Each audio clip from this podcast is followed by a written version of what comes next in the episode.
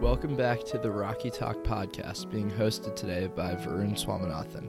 I'm honored to be here with Senator Judd Gregg, who served as governor of New Hampshire from 1989 to 1993 and served in the Senate from 1993 to 2011. Senator Gregg chaired the Education Committee, Help Committee, and Budget Committee and was recently named the Rockefeller Center's 2023 Perkins Bass Visitor.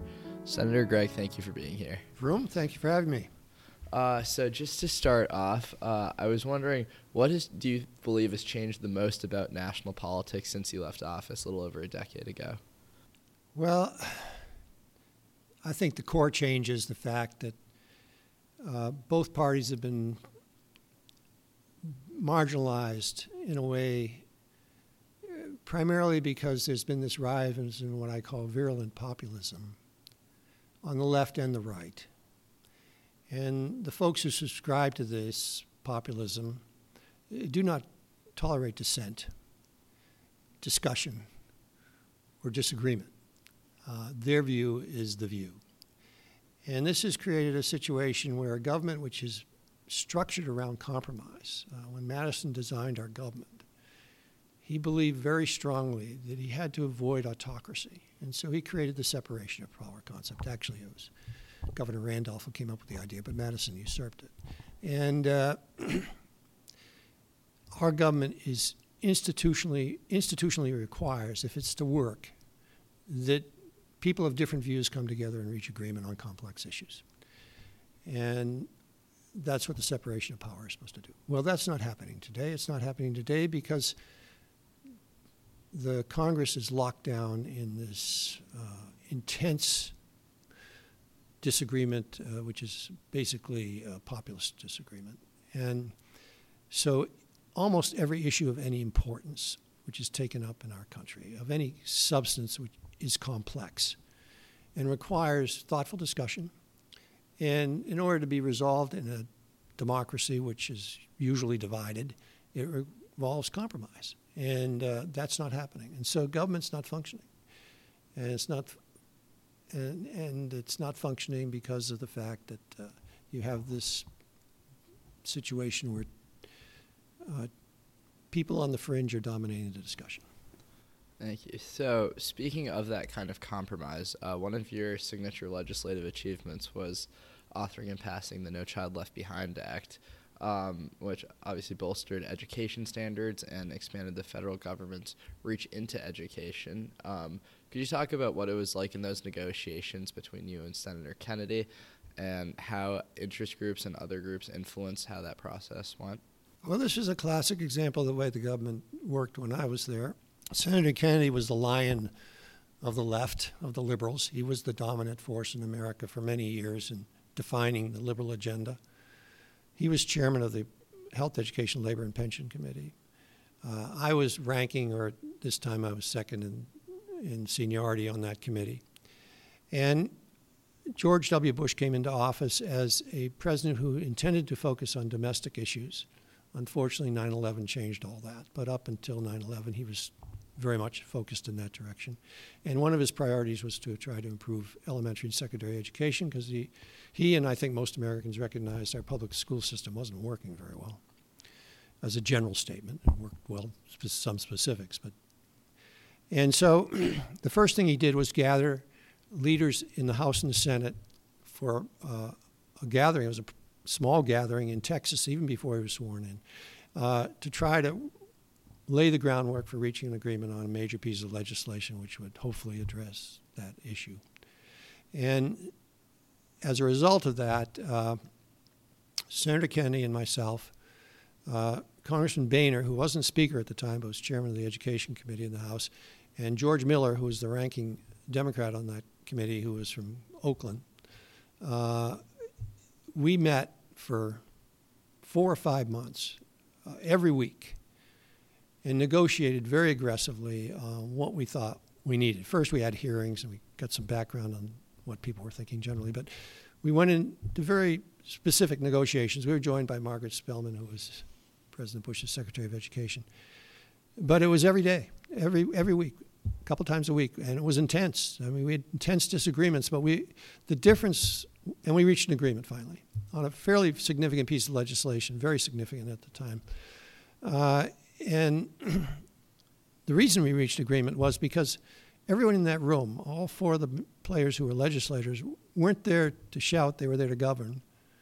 Uh, we knew that we were going to have to reach compromise in order to govern. Uh, Senator Kennedy, who had the loudest voice in the room, uh, was perfectly willing to govern. Uh, and so we did. And, and it took a long time to work out the details, but it ended up being a, a very good bill, in my opinion. Over the years, it got a, dissipated because it was such a good bill that both the left and the right hated it. uh, the left hated the fact that it held teachers accountable and schools accountable, and the right hated the fact that it was a federal uh, bill. So, uh, but it was a good law, and that's the way things worked. If you were going to get things done, you had to come together. You know, any issue that's really complex in our society, and most public policy issues are complex if they're of any significance, they do require compromise. Uh, and in the American system, uh, nothing passes unless the Ameri- American people feel it's fair. It, it, will not get popular support unless it's fa- deemed fair by the American people. And the American people define fairness as bipartisan.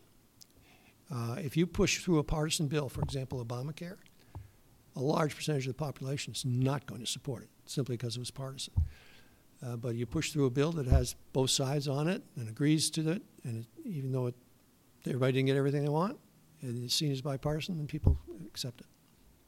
So, the conversation around education has shifted a lot since No Child Left Behind. Um, today, there's a lot of language around censorship and parental rights. Uh, what do you make of this new direction, and where do you believe education policy needs to go now? Well, I think it arises from the same concern, which is you send your kid to school, you expect them to be educated, and there's a real concern that aren't, they aren't, that they're being subjected to ideological dogma, uh, and that they're not getting the education they need to be successful in life.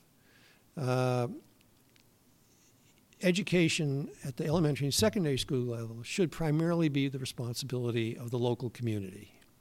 And that's one of the things that I insisted on in No Child Left Behind, actually. The No Child Left Behind standards had to be accepted and designed, not accepted, designed by the local community, or in some instances, the state. But it really is the responsibility of the local community to face up to how they educate children uh, within their school systems and whether the school systems are working. And some, some of the issues that are being raised today uh, are being la- raised to a level where the local community is losing control over that. But I think as long as you get back to letting the local community make those calls, uh, you'll probably get a much better educational system. Um, rewinding a bit, I wanted to talk about your early political beginnings. Your father was also governor, and uh, you went to Exeter here in New Hampshire before going to Columbia. So, could you talk about some of the early influences that uh, shaped your worldview and your politics later? Well, yeah, I guess so. Uh, well, my father and my mother were a huge influence. My father, especially, he was he was a really decent individual who was very politically active in the state. He really was, for all intents and purposes, is the father of the New Hampshire primary, presidential primary.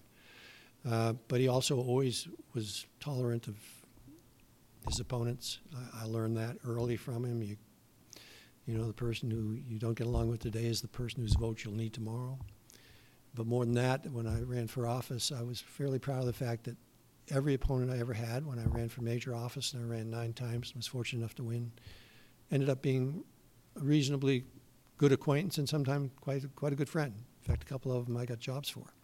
Um, and that was something he, he, was very decency was very high on his list. Uh, I think the biggest influence really was probably the way I was raised. I was raised on a in the country uh, side. I went to small schools and had good friends and uh, had New Hampshire values very early of working, doing your, doing the right thing, which is taught to you. Sticking with New Hampshire for a second, what was your reaction to uh, Governor Sununu declining to run for another term? Well, Governor Sununu has been an exceptional governor. We've really been had some good governors in this state. I like to think myself into this, but I mean, before him, John Lynch was an excellent governor. Uh, so he he's done a fabulous job. He's had good fortune. I give him that. His revenues went way up because the federal government dumped so much money on him that, that his issue wasn't revenues. And when you're a governor, your biggest issue is revenues. He didn't have that issue, but he's handled it very well. He handled the COVID crisis extremely well, I thought. And he's, he's likable. Even though he's partisan, he's likable partisan. And he doesn't poke people in the eye. He just simply says what he says, and he's often with a good sense of humor. Um, so I think he's been an excellent. I can understand why he didn't run. I mean, he's been there eight years. His family's young. Uh, he's not extraordinarily wealthy. His brother and father are extraordinarily wealthy, but he's not. And uh, he probably needs to go out and make a little money to make sure he can pay for college for his kids. And I, I don't hold that against him at all. I wish he'd run for the Senate because that would have been a slam dunk. But we've got really good candidates right now on the Republican side for the Senate, so I think we'll nominate somebody who's going to. I mean, i apologize. In the House, we've got good candidates running for the governorship, but he to replace him. So I, I wish he, but I wish he'd run for the Senate uh, two years ago, and he didn't. Yeah, no, that, that was a tough race with Maggie Hassan. Um, it was fun to be on campus for that one. Yeah, um, well, her opponent was an idiot, but um, you know, he was a very successful military man. And I shouldn't call him an idiot, but he was just so over the top on so many issues. He was not electable in New Hampshire. Yeah. And so on one side, you have a young governor, Governor Sununu, stepping down, and then if you look at the Senate, you've got a lot of older politicians still declining to step down, namely Dianne Fein- Senator Dianne Feinstein, and Senator McConnell's also been in the news. Um, How about the president? And the and the president as well, absolutely. So there. Um, so, how do you react to these older politicians who are staying in the Senate or in the presidency in these positions of extreme power? well, I don't think anybody who's 82 years old should be president of the United States. I mean, he'd be 86 by the end of his term. I mean, I served 18 years with Joe Biden. I liked him. He was associate who I did a lot of things with, and he was a very good senator. He had a real fastball. Today, he doesn't have a fastball. Uh, and he really shouldn't run in my opinion. Uh, I feel the same way about Donald Trump, but for different reasons. But in any event, uh, I, uh, Dianne, I, I was elected with Dianne. She's been there too long. She's obviously not physically up to the job. Uh, she's not running for reelection. She probably should step down before then, but she's not going to. Uh, I know Mitch well enough to know that yeah, he had a couple of instances, but he's still extremely sharp, very capable, totally capable of doing the leadership job. Uh, I don't think he falls in the same category as Dianne at all. Doesn't even come close. Uh, and so I have no problem with him remaining leader. Thank you. Uh, a hot topic on college campuses right now is academic liberty and freedom of speech. Um, what's your take on the issue, and do you believe that Dartmouth is doing enough to promote uh, free speech in its classrooms? Well, it is a big issue because, you know, there's an argument that can be made that uh, a lot of our elite schools are pushing diversity in everything but thought. Uh, and so it's important you have voices on campus that uh, don't basically mimic the uh, agenda of the elite left. And um, so I give Dartmouth credit for bringing me around. I'm certainly not going to mimic that voice, but uh, I think that's critical, and I think it's good that colleges are facing up to the fact that for too long they've been too dominated by one ideological view, which has, in many instances, made it hard for students to even disagree with it. And finally, your talk today is entitled Is the Senate Broken? Without giving away the answer to that question, what do you hope Dartmouth students will take away? Well, I think I touched on a little bit. Uh, I, I, the whole system is uh, under stress today because of this. Everybody going to their corner. There's virulent populism, which has forced off the playing field the, radic- the rational and thoughtful people who are needed in order to govern. And um, we need to bring them back onto the playing field. And my view is the only way you accomplish that is through leadership. Individuals, one thing I, after 32 years in government, the one thing I well, there are a lot of things I clearly concluded, but one of them was leaders make the difference. people, individuals. It's not there's not some invisible hand out there. Government doesn't move because of some invisible hand. It moves well when it has really good leaders. It moves poorly when it doesn't have good leadership. And so we need some individuals right now in this country that are willing to stand up to this this anger on the left and the right and this ideological intolerance on the left and the right. And they're willing to say, hey, that's not the way our system was designed. Madison didn't think about it that way. And it's worked for many years because of the Madisonian approach, and we need to get back to it. Thank you very much for being with us. Pleasure. Thank you. This podcast is a production of the Nelson A. Rockefeller Center for Public Policy and the Social Sciences. The views expressed in this podcast are those of the speakers and not of the Rockefeller Center. This episode was produced and edited by Laura Hemlock.